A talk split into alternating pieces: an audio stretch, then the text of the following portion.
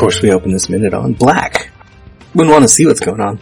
No, it's, it's Fishmouth and Andy are in a underground something bunker missile silo. Who the fuck knows? Who cares? I don't. But anyway, um, there's a red light, although we haven't seen the actual light. It's just red lighting going up and down, up and down, fade to black, fade to red, whatever. Fuck cares. Um, so you can't really see everything that's happening. Stuff happens in between. Fishmouth is getting desperate because Andy's got him on his knees and his hands at the side of his head. And Fishmouth just said something stupid. I don't remember what. Something about a journey. I don't think he used the word, but it was like destiny and fate kind of talk.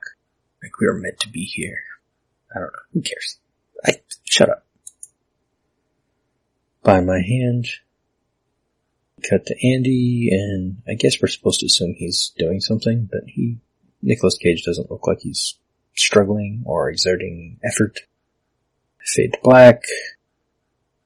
Fade red. and Fishmouth getting really desperate now. I guess because we're supposed to assume Andy's hands are somehow hurting him. I don't know. Because if you press in on the side of someone's head, I know what's to happen. I remember this fucking shot. He's to crush his head with his hands, which is dumb. But Fishmouth's last offer, I'll suck your fucking dick. And he's sobbing. Is that what you want? Please. We're fading in and out. Black, red, black, red. Oh, Fishmouth's getting defiant again. Yeah, with a no, no. I don't kneel before you. You kneel before me. Okay. I carry God's gift in my heart. Think he's confused. Not you. So you kneel before me, motherfucker. Ugh. Oh, Nick's mouth was moving for this line, but with his little modulated voice says, I'm your God. I know there's people who think that's a great line. I know it. To those people, you're stupid. You need to stop. No, it's not the problem with the line. The problem is the movie hasn't earned this being a cool line. So in context, it's dumb. It's like the end of um, Hideaway, the Dean Koontz novel. I think it made it into the film version where suddenly at the final fight, we've known that the bad guy is kind of semi-possessed by this angel demon. I forget who it was. No, he's Uriel? Is it Uriel? So it's an angel. I don't remember. But at the end, when Jeff Goldblum's getting in there he's gonna fight him, I don't even remember how they fight. How does that scene go? I think I only saw that movie once, but I remember this from the book because it was so dumb and ending. And I've told Dean Koontz to his face before that something he wrote was bad. Not that. I complained about part of his book, um, False Memory.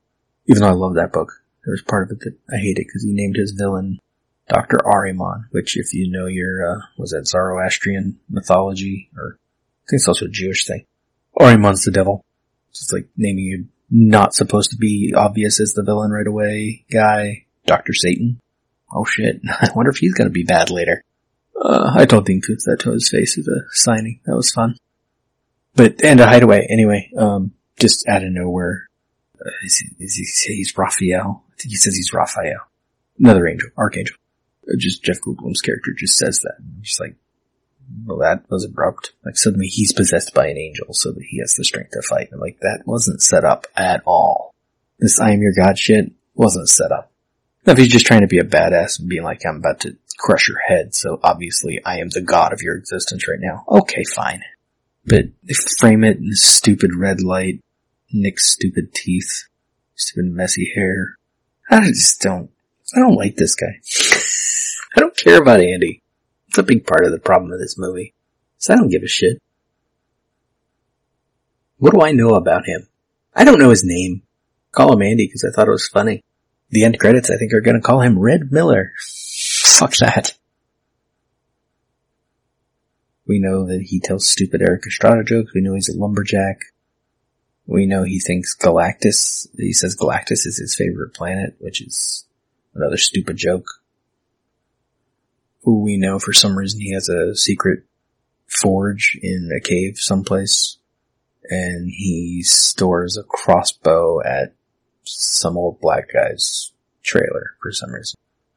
And he's possibly an alcoholic because he stores vodka in his bathroom.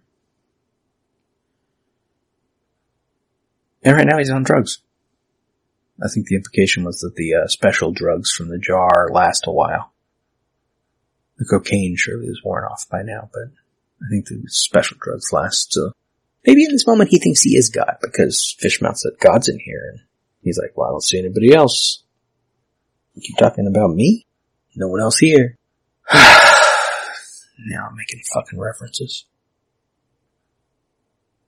Now, fade to black, pain noises, and the minute ends. Still hasn't fucking crushed his head. Why does everything take so damn long in this movie? This movie could have been like 30 minutes long and been mildly entertaining. I don't have time for this today. That's not even my desk.